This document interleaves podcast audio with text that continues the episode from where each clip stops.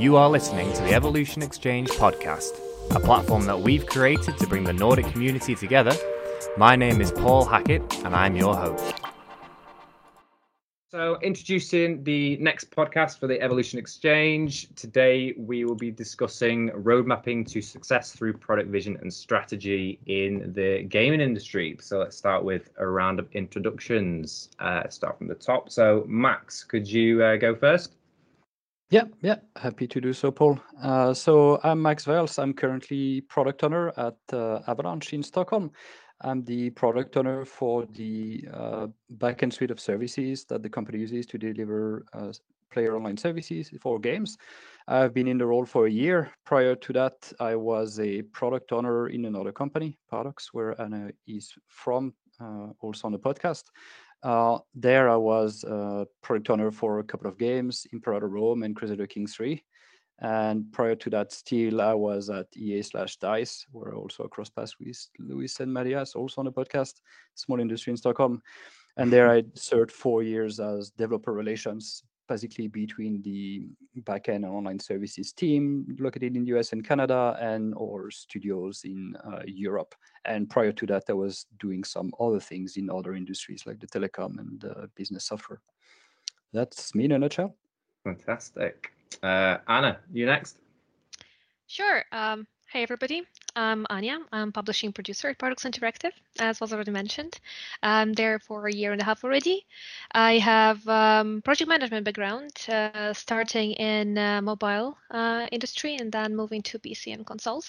So like as PM and producer later, I was mostly focusing on delivering on the project's goals, basically, right? Ensuring that we are on scope and budget on time, so to say, and we're still keeping to the reasonable constraints, delivering still the great games. At Paradox, my main areas of responsibilities are actually also about ensuring we're keeping up to the goals and vision. Actually, this more includes like high-level goals because we're working with them teams directly, and our job is to keep the vision, keep strategy like well formulated and communicated to teams. Basically, that's why I'm super looking into having this conversation. I think it will be really, really good, and this is something that I do pretty much day to day. Like I mean, either helping to shape the vision on the projects or actually executing on it. So yeah, thank you for having me. By all means. Luis, you're up. Hey, yes. Hi, everyone. My name is Luis, and I am right now the head of the Star Stable franchise, franchise director, different titles.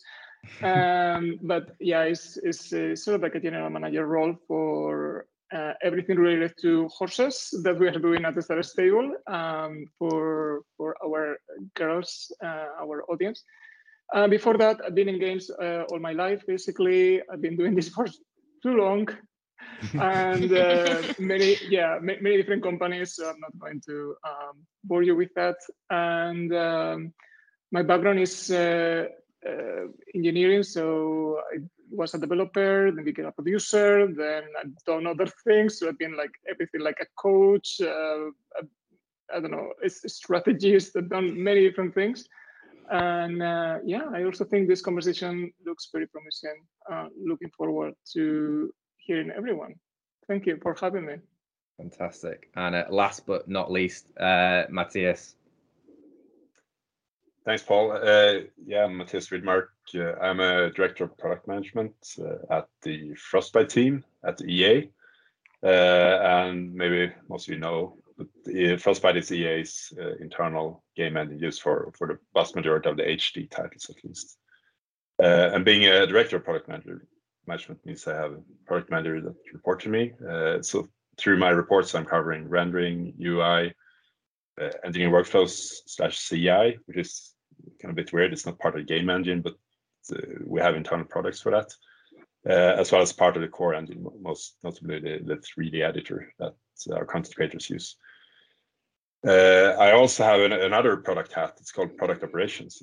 It's kind of a new product hat, but it does exist out there in the industry. And one part of that job is responsibility for operationalizing strategy. So I think that the conversation today will be very, very interesting, and for me, when I have that hat on, I'll maybe take something from today into my job. I've been at EA for 12 years. Started out as an engineer, building a train system, and then realized it's quite fun to make the customers happy. So I started as a product owner for the train system, and then a product manager for the entire rendering team, and now I'm the director of product management. So I'm doing a background, but I really, really enjoy making people happy, and that's what you do as a product manager, in my opinion. Well, I have to mention, you need to make some people unhappy as well, otherwise it doesn't add up. Fantastic. All right, so let's kick off with the first question. So following from you, Matthias, there. So your question slash point was, roadmaps lead to success, but they can lock teams down and work against creativity and empowerment for the developers. So how do you balance these two conflicting needs? Randomly point at Max to start this one off, by all means. Yeah, all right. So yeah, how to reconcile the needs of the roadmap, make people happy, and make sure the creativity of the team can still stay there in the picture. Yeah, I mean, first, the roadmap is going to be the items, the goals, the big things, right? There's still a lot of space for the engineers, I guess, to chime in on how those things are accomplished, which can be an area where you can let the people express their thoughts. I think also roadmaps are never as detailed that there is really a full set in stone ways to do things, or the scope, which I guess is behind the elements of the roadmap. Is that perhaps one way to address it? Or is also perhaps one way to weave in the roadmap some items that are coming from the creative your team by creating some buy-in in your stakeholders to kind of get them excited and then sort of convince them that they want those things to be in the roadmap? Kind of couple of angles there, or how do you see those things? And that's an interesting thing also on the podcast, is that we have, I think, two people who are kind of working on games and their roadmaps, and two people working more on central text, whether it's engine or the server. So we have kind of different stakeholders, customers, and public for stuff as well, which I find quite exciting for the discussion.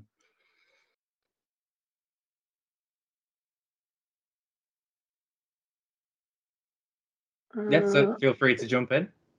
I can jump in. Yeah, I agree with you. And I also think that is interesting. I do believe that it depends a bit on the area that you're working on. And also, for me, an interesting part of this question is the road to success. So what success looks like, it can be different things depending on where you are. And how that success is defined. So I usually separate release plans from roadmaps and from development plans. So roadmaps being a reflection of a strategy, basically, and if we can actually have something that feels that is outcome-based, so it's okay. So what is success looks like can be a bit vague, but you can still describe some, like, I don't know, changes that have to happen in order to get somewhere to your vision or whatever it is that you are actually pointing to. Then the how those things are done, and actually the what is actually done, can be open. But when it comes to content, for example, I work with teams that are delivering content for a live service. So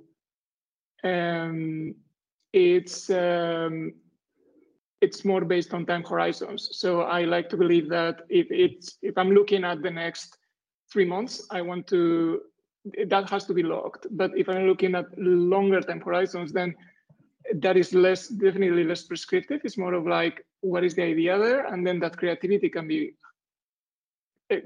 happen to put those items in there. And then the closer that we get to the dates, then we can refine, basically. Yeah, I asked that question, and I was kind of hoping to get the answers I've heard so far. That, I mean, I think we need roadmaps. I mean, this entire podcast is called Roadmap to Success. It's much easier to have success if you know a map that rolled through its bath. I think, as the previous speakers have said, that we should, the roadmap should set the strategic direction, and it should be written in terms of goals and results that we want to achieve. But then leave it to the team to figure out the solutions or the features or the technology or whatever that is needed to reach those results. I think that's kind of overall the way to approach the problem. Yeah. I actually can echo to that, because I mean, in publishing, we are not the main people who are actually building the roadmaps for our teams. Like, our goal is mainly to be focused on high level and on goals, like on vision actually and strategy, rather than roadmaps. And I agree that it depends on the team, like how they want to use the roadmap and how it's going to look like, and how much space they want to leave there for actually pivoting, on creativity, I think.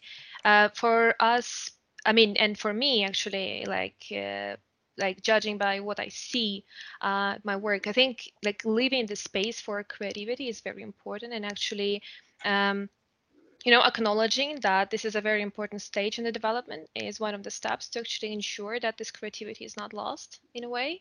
And one way to do it could be actually declaring that there are certain steps, stages in the project development, pre-production, let's say, where a certain discovery mode is allowed and even welcomed, and no harsh planning is needed. There is still room to pivot some things and to choose where to go, what direction to choose,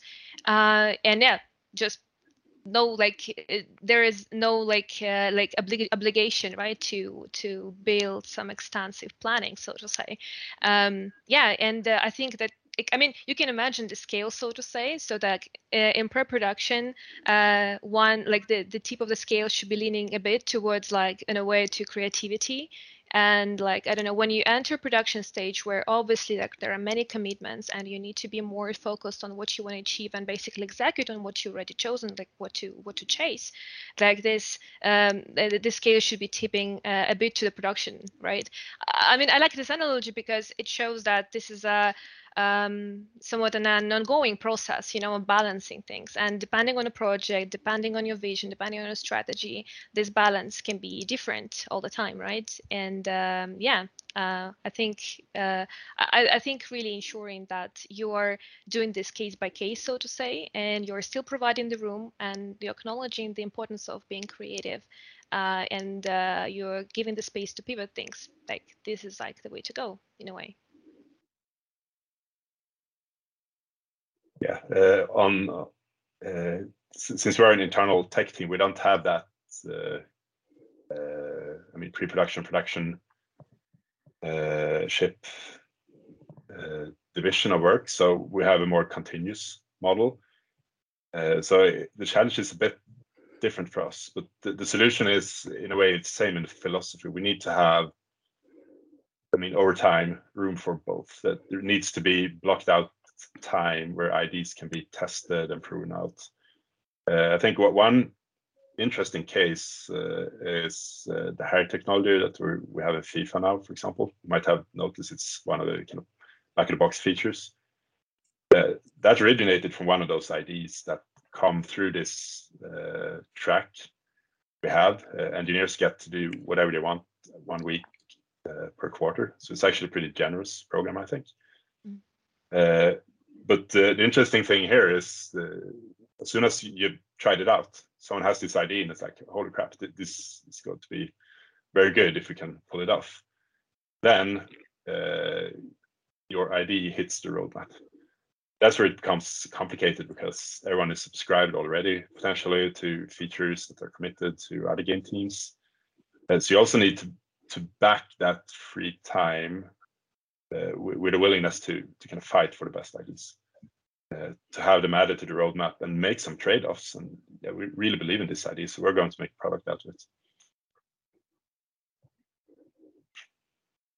Yeah, a certain level of that kind of ties with. Yeah, sure. Go ahead. Oh, please, Anja, go. I just wanted to add that actually the certain level of creativity is allowed, I think, on a later stages as well. Who knows, right? If we are speaking about core loops and some foundations of the games, probably this is something more important to lock in earlier. Also to also for actually other departments, I mean discipline departments for the in the company. But when it comes to some smaller tweaks and you know, like nose touches, well, you might be open for that even at later stages. Why not?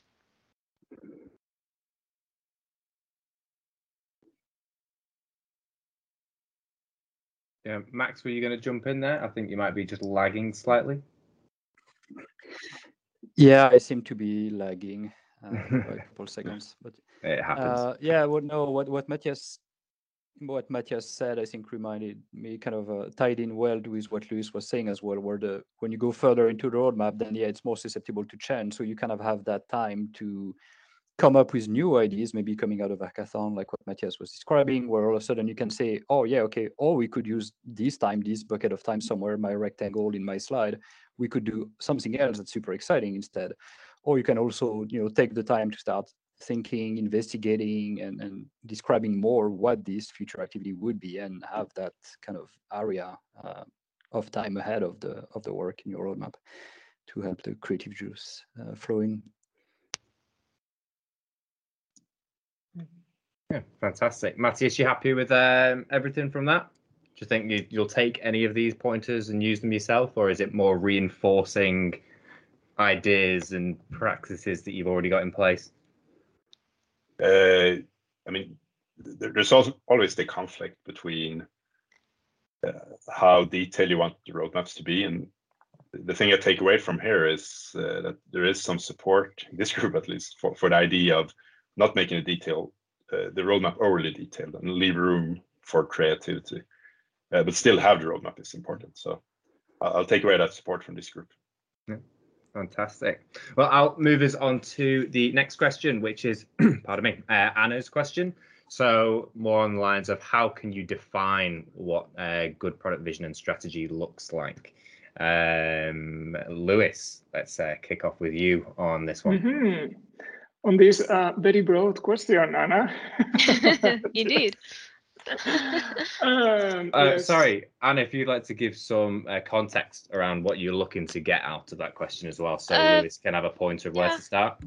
Yeah, sure. Well, yeah, I agree that this is a broad question, but I think this also allows for getting as much opinions as possible, right? Like inputs and how we see actually what is good vision and strategy.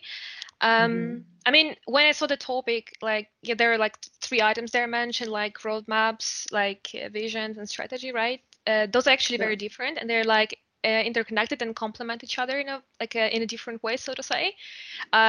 Like I work in publishing, so for me, actually, vision and strategy are kind of the first priority, because again, this is something that we try to get in alignment as early as possible. And this is some foundation that we build everything on, like even roadmaps that we discussed last, like during the last question, right?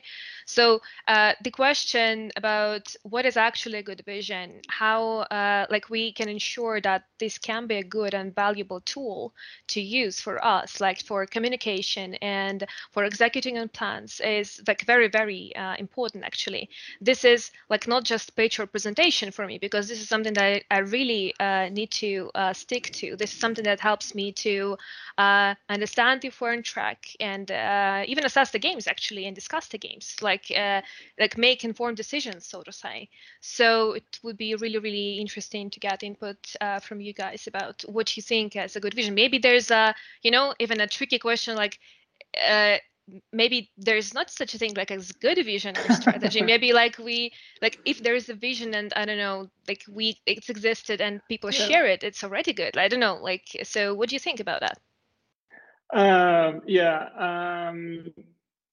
actually, I think vision and strategy, they usually are very, for me, they're very loaded words. So I try, actually, sometimes I try to remove them from my vocabulary, because they tend to be these things like, oh, do you have a vision? Do you have a strategy? And the people understand different things by them. So actually, I've been in places where we didn't really have a vision. So it's been working with leaders. It's like, okay, if you're starting with your vision, then tell me a story. So I want to hear how your company, your product is going to change the world. It's what maybe we were saying earlier is about how are we going to make people happy. So it's obviously there is some positive effect that we're trying to achieve.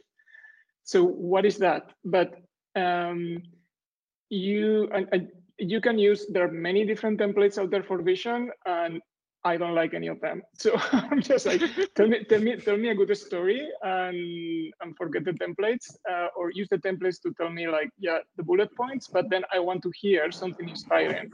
I want even like to take it, you know, up a notch, like tell me like something that is going to blow me away, because that's actually what I need in order to commit. I want to commit in this journey, and I want you to take me with you. It's very, very powerful when you have a narrative, like it's like that visualization, that the same message can be completely different. We recently, Star Stable just celebrated the 10th anniversary, and we actually took the opportunity to recreate. So it's the same vision, but we have actually added like a new narrative to it, as, and it's also because of where we are as a company. It's not longer possible to communicate the vision in a tribal way and expect that people will like understand and remember. So we wanted to do it in a way that felt inspiring, but also memorable. So it's more of a storytelling. So we have actually asked our leaders to become storytellers and be able to narrate the vision that we have for the company, which trickles down to, for example, my franchise or the products in the franchise. Then when it comes to strategy, I think that is even worse than the vision. So it's like, it means different things for everyone. But for me, basically is, it's not really a plan. So a lot of people think about the strategy as a plan. It's not a plan. It's not a development plan. It's not a release plan. So I really, really separate that, as I mentioned before. What I want is for it to be something that helps us making decisions. So that it helps people aligning towards the vision. So it's how are we going to make this a reality? There is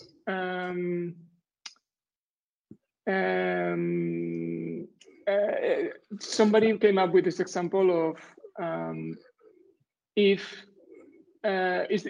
based on remote, but basically the idea that you get a diagnose, and then you get a policy, and then you get an action, and then the action is not the strategy, it's the combination of all those things, and that can be very vague to explain. So I usually tell people, if you're sick and you need antibiotics, and you get a recipe for a specific brand of them, then the recipe is not your strategy, it's the fact that you need antibiotics. So what that means for us is that the plans can change, and the strategy is sort of like guiding that thinking about what those plans can be. And there are many, many ways. So, sorry, I'm making this too long, so I'm going to jump to someone else. I think we said it pretty well. But I think a common denominator that helps with, especially the strategy part, to resolve both making it a decision-making tool and making sure that it actually has impact. It's not just some deck somewhere that some execs talk about. Is to make all the goals on the strategy outcome-based. So when we talk strategy, we don't talk about build a feature or build something. We talk about delivering a result, and the result should be valuable to the company. There must be a reason why we want to build it, and the idea then is that this result can be pretty stable over time, while the dev teams can try out many different ideas. Maybe 5 out of 6 ideas fail, But then the vision and strategy stands as a lighthouse. So you don't give up because the sixth idea you try will actually be the right one. And now you can reach the results. Then that's the big difference with it, with the roadmap, I think. A roadmap has some execution and you could either succeed or fail. And if you fail, you have nothing. You're just lost without guidance. And that's how I see it. Yeah, I very much agree with what Matthias and Luis said. I think a big challenge in coming up with a good vision and a good strategy is kind of the articulation of a vision into a strategy, into some actions, and avoiding the confusion between all of those. It is very easy to promote an action as a strategy, or even worse, a vision. I don't think it's necessarily a gaming industry issue. I think I've seen examples of that in other companies, in other fields. And it can be quite problematic, of course, because then you focus on the too narrow or the very specific and forget the bigger picture and the why you're doing those things and where you're going with it. The opposite is also true. It is easy to have a fairly high-level vision that doesn't actually trickle into the different teams or divisions into strategies that will help achieve that larger vision for the organization. And that one is fairly easy to recognize rapidly, because that goes to, I think, what you were saying also on the usability. It's like, can I take that vision or that strategy and use it for something? Can I make a decision with it? Or is it so vague or so specific that I can't really use it in looking at my backlog to figure out what to do next? Can I, or, you know, if I have a decision between A and B, can I use that vision or the strategies we have established as an organization to figure out what's the best for what will produce the best outcome? If the things are too vague or way too fine-grained, then you know you can't do that, and that you probably need to go back to the drawing board, which is necessary but can be quite disruptive, of course. I think this, please, Matthias. No, that part is super important. The strategy needs to be a race. We need to dare to say what we are not doing. If we have a strategic direction that says make everyone happy, like maybe there's some usability issue for content creators, and the strategy is just fix the usability issue, and then basically anything we do is going to improve the usability. If you're working on, workflows, so that it doesn't help. It doesn't direct you, and you never know when you're finished either, because that doesn't tell you what success looks like. I mean, you can always improve usability. So it's also important to acknowledge that when you set the strategic direction, there is something that you're saying you're not going to do. And then you have to stand by that and defend that. And ideally, and that's something we're trying to set up where we work now, is to have a bit of a strategic roadmap.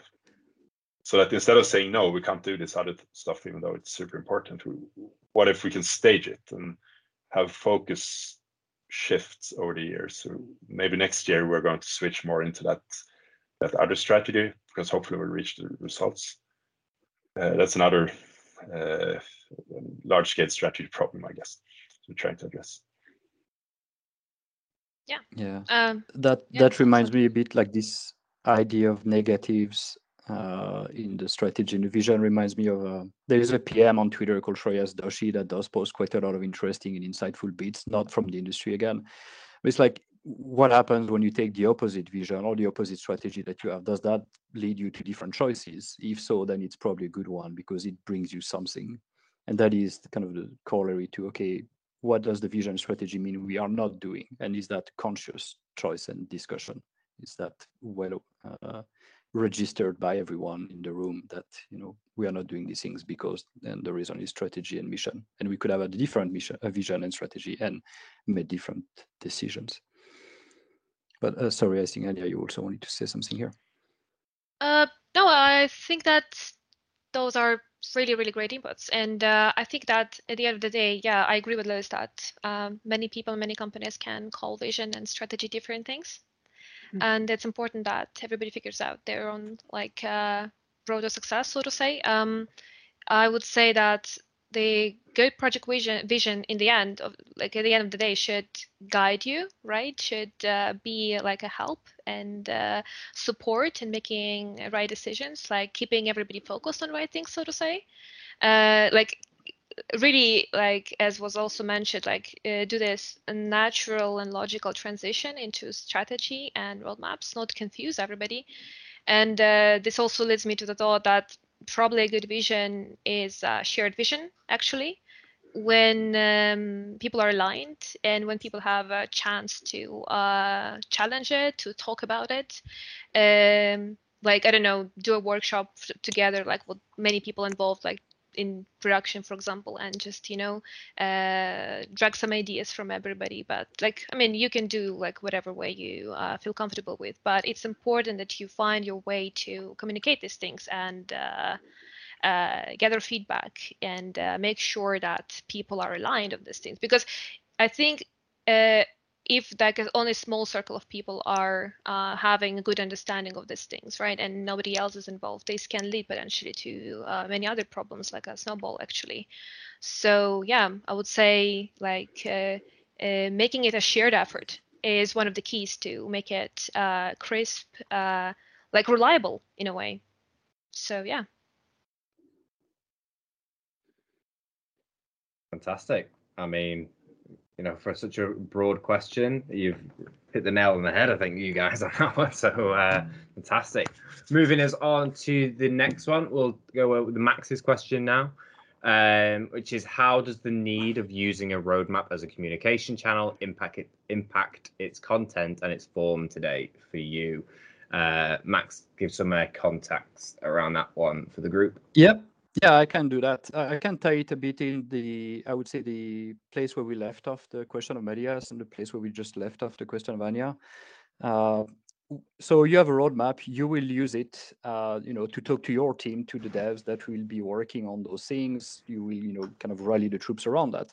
But you're also using that to communicate to other people, right? If you are working on a game team, now it has become kind of a thing lately for game teams and studios to communicate their roadmap to the players, for mostly for live games, live service games.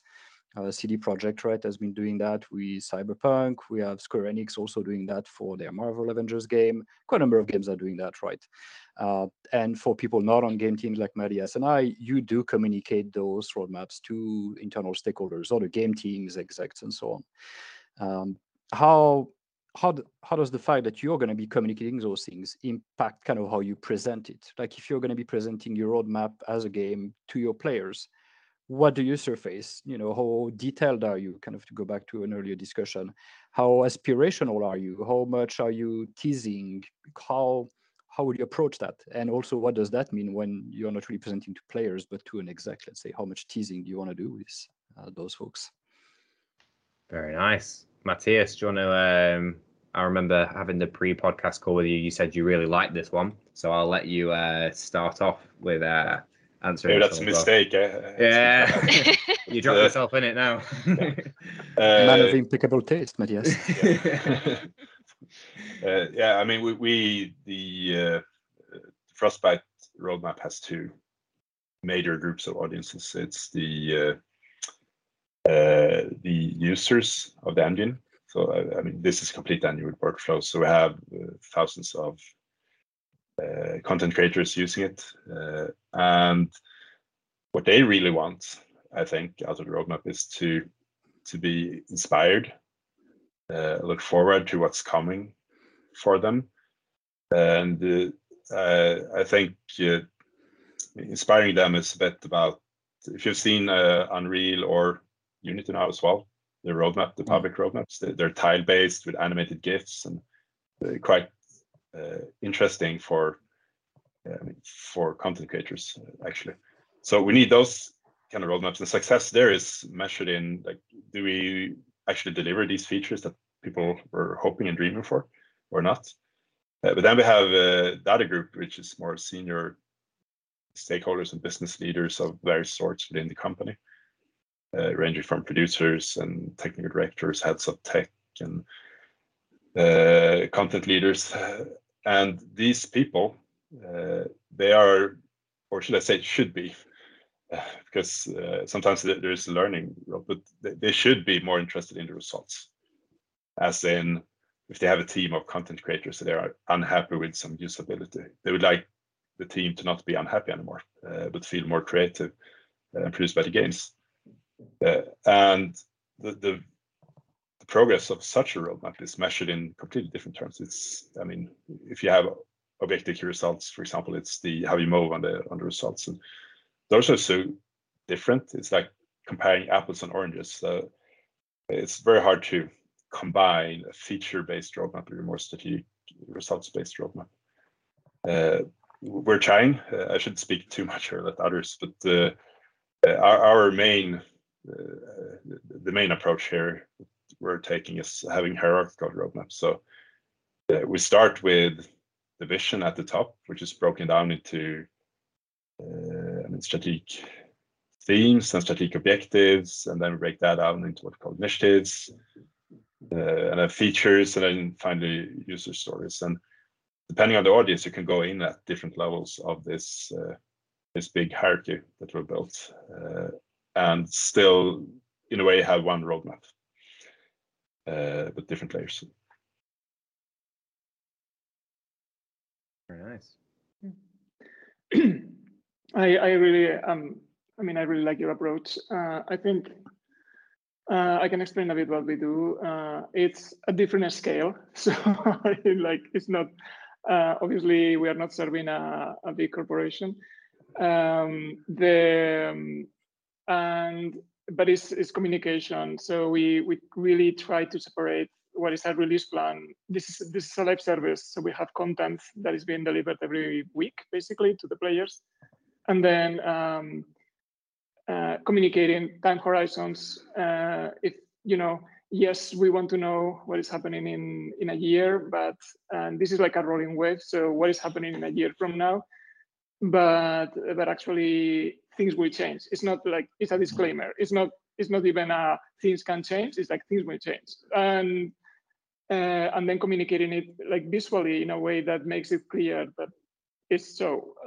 This is stuff that we don't really know. Like we are thinking that this is what's going to happen, and these are the things that are coming soon, and it's like week after week.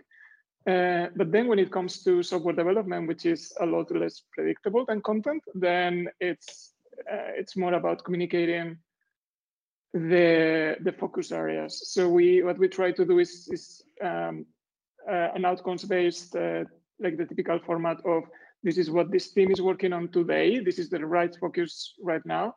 And then what they are considering to do next, and what they might do in the future, but that is no dates assigned to this kind of roadmaps, and the moment that we put a date, it can become a minefield. And for the players, we do communicate on a monthly basis. So we communicate what is the content that is coming next month, because we are confident that this is something that we can deliver because we have already produced it, and it's more.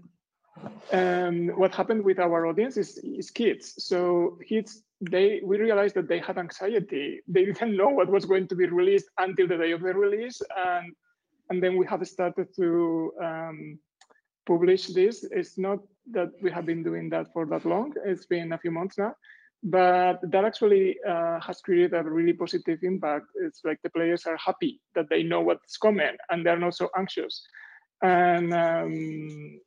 And obviously we don't give them all the details. It's more like this is dropping, maybe an image or something, but there will still be surprises there. So it's not like we're spoiling everything.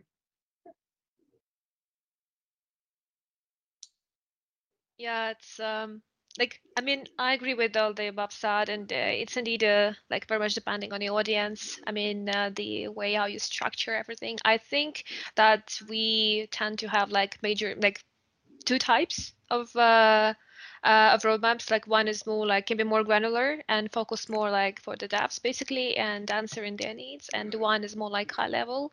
And there were many discussions about how to maybe bring this together, because obviously, like ideally, you should have like one source of truth, because yeah, I mean, this is just for conveniences, so to say, but it's really, really hard sometimes, you know, to meet in the middle and to understand like, okay, so which level of granularity we should chase in this or that case. I think that like my personal approach here is that the good roadmap is the one that is like used actually and updated and is reliable again. So, I mean, it's really important to align with a team, like with those people who's going to use it and like as a reference or as a, like, I don't know, point, like base of, for discussions, etc. What they actually want from it, right? And kind of try to really keep it in mind that this is a living document. This is something that we really want to keep using. And we want it to be of help rather than just, you know, something that we update and that's it. So when you think about it from this angle, you realize that, yeah, well, sure, like we can actually maybe have, I don't know, two separate roadmaps, I don't know, for different purposes, because this is just will be super good. And for like being publisher and being dev, I think this is actually like structured in this like philosophy a bit better, because you kind of can keep these things a bit separately, so to say. So yeah, for me, it's like making sure that all the needs of people who are using their doc are actually met, and yeah, we can actually use it. All right, you, Max. Yeah, I quite like the things there. I mean, I think when you're discussing what you present to the public, as Luis was discussing, you know, where you have, let's say, more detail for the upcoming months or whatever period your team and your particular work allows you to be confident in, and be very clear that the later end is subject to change and will change, and using that to get the people happy or anxious, or, you know, get that feedback ball going. That can be a nice tool for a game maker to tease out the sentiment of people around specific features that could happen, or specific content, as it were. That's great.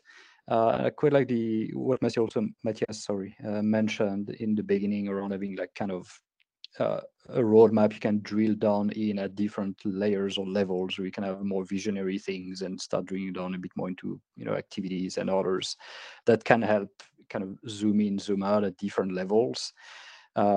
I know on my side, I've also tried kind of doing the public thing of having later stuff in my roadmap that were more to tease a conversation, to gauge interest, to get some excitement going, or, you know, figure out that there is no excitement and that those things should be other things. And that can be an interesting tool as well, where you have that roadmap that is partly aspirational, partly based on correct planning and accurate planning for the more close to us in time elements. And that kind of fluctuation across the board, I think, is quite interesting.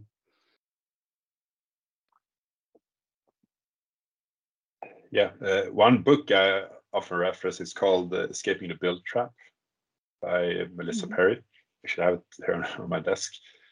And that kind of goes to the transition Max was mentioning there, where you talk about what you want to build. You should do that for the short term. I mean, the only way for like a game engine, internal game engine team like us to deliver any kind of value for EA, the mother company, is to build stuff, of course. So we need to build stuff, but we shouldn't do it just for the sake of it. So if we, for example, I mean, go into the build trap and only talk about all the features and a long, long backlog, and maybe try to forecast far into the future, we might get into this trap. It might look good. We have a roadmap. It's lots of stuff on it, but is it actually solving the big problems? It's very hard to tell if you don't have that layer of some kind of strategic direction or results or whatever on top of it, because who can tell if the sum of 150 individual features is going to make EA or Frostbite win in the future? No one can make that puzzle in their minds. Very cool. All right. So perfect amount of time for the final question from Luis. is how can we encourage inclusive collaboration when it comes to vision, strategy, and road mapping? Luis, do you want to give some context about what that question means to you? Yes, I actually almost jumped into that because Anna actually brought it up, the shared vision, and I think this is very connected to it. For context, Star Stable, for example, is a live service, and we had many people working in the service for many, many years. So obviously, if we want people to be involved in everything that we do. The company, to some extent, is the poster child for diversity, but we also want to make sure that we have inclusion everywhere. So, and that it is not just on the day-to-day what the teams are actually working on, but how can we actually make that inclusivity actually shine also at the point where we build a vision and the strategy and the roadmap. We've been working, this year we've been working with an independent game director, and she was the one that actually has been helping us a lot with this. And her mandate was to work on the creative vision. This is something like we have a vision, but then we have creative visions and technical visions. So the creative vision, what can we do in order to update this? And then she came up with the, well, it takes a village to raise a child, and this is a game that already exists and it's been here for a while. So we are going. It's not disruptive changes, but it's small brush strokes, but she wants to involve a lot of people in it. So she wants the team that is working in it to be part of those vision changes and evolve the vision. And she's been doing a great job. And I just want to know if you guys have had similar experiences where more than just a group of directors or have been actually in charge of the vision, it's been more inclusive of a larger group within the teams. Fantastic. So I think it's Anna's turn to start one off for a change. So do you want to take the lead here, Anna? Yeah, sure. Well, that's a tricky one. And yeah, I mean, on the one hand, I totally agree that this like strategy and vision and roadmaps, they should be shared, right? Because yeah, this was we already talked about. On the other, I do agree also that to keep the conversations like more focused, keep the involvements like controlled in a way, might be also beneficial because it will help us to stay focused on things. I think yeah, there's there are certain ways how you can keep this balance. I think.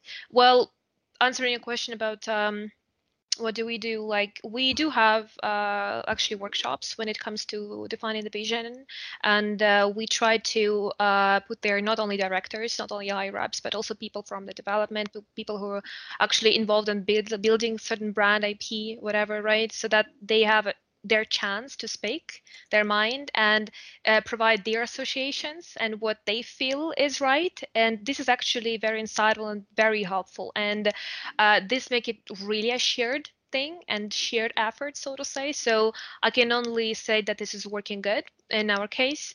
Yeah, I mean, another way to think about it is like you can like still involve lots of people, but kind of make it in an unorganized way, like I don't know, do a certain like people that are like responsible for this thing, like they're doing the thing, like you know, responsible, like owning, like informed or consulted. So you kind of can, you know, control people, like people's involvement, like who's actually driving the conversations and trying to sum up people's opinions, and who should be, for example, consulted or informed, and they can still give the feedback, but you don't have to have like, you know, the meetings with hundreds of people that are like all providing something. So it's important to have somebody who drives that. So yeah, this is for sure, but you can still find your ways how to arrange the process.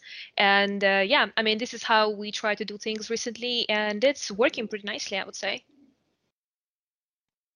Nice. Max, Matthias? And yes, yeah. I agree that it can become, if you have 100 people in there, it's not going to work. Yeah. Well, it can be fun, though.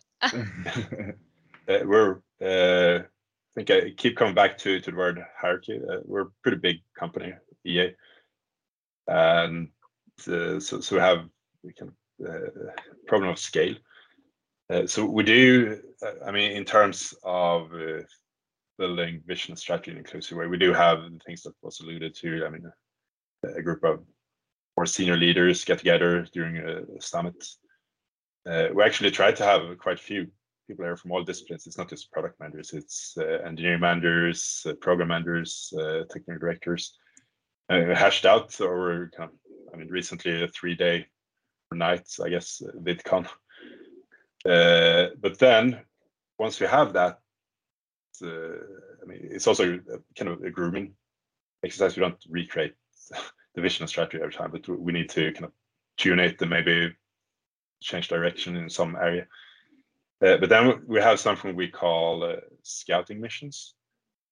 And before we can make a big pivot for new strategic goal, we actually send a group of people that know this space. Make sure that they have time to do this mission, do some research, meet rather regularly to figure out more about the problem space or the challenge that we would be addressing, but also opportunity. Like, is there enough opportunity in this space? Maybe do some research or test some ideas. And that's also a way to include much more people in the strategic conversation. Not by having all of them in a room, but at least you get to contribute to a significant part by participating in one of those organized scouting missions. Yeah, I think the scouting part of what Matthias is saying is about also kind of breaking the silos and having quite a lot more talks across crafts, across disciplines, to ensure that there is kind of always this constant awareness of the other people or the disciplines that could be affected, that should be heard, or that should be brought into discussions. The classic of the gaming industry, where it's like, remember to tell the audio craft that, you know, you have this new feature that will need some audio, or the UI, or the QA. Luis laughing here because he knows what I'm talking about. And that's the thing, right? It's, you have to remember the other folks. I know here at Avalanche, we have a system where it's like, of crafts, where, you know, all the tech artists are in one craft, and you could go and barge into their meetings and be like, hey, I'm building this thing, does it mean anything to you? What could it do for you? And even if it's maybe tangential to whatever you were setting up to build, but reach out, make sure those people are there in the discussion, can chime in, and that when, yes, eventually there is some vision or strategy workshop at some higher level, that there has been prior discussions of some people in the room that will be able to represent some of the other crafts that are not necessarily there, that there is someone who can be the voice of those people. And that goes through, breaking silos, not being afraid of going to talk to someone who is not directly, quote unquote, reporting to you or directly on your project, but that could be tangentially affected. And making sure there is some empathy between the groups, so you understand what's the pain or the benefits of using your product, your game, and how your processes can affect the other crafts. I think that is important thing to keep those conversation cross-discipline going, so that it's not just a punctual exercise in time to just bring in somebody else's picture and then just let them go back at it, but that it's kind of always on your mind that there are more people than what you think that probably should be a part of it, and that you can sort of represent them at least the early stages and bring them in when needed. And there is a lot of disciplines in the game industry that everyone has to have constantly in mind when working, which is, I think, maybe part of our challenge as well. Fantastic. What's your opinion on that, Luis? What everyone said? I love all the insights. Yes. Sounds really good. Yeah, thank you.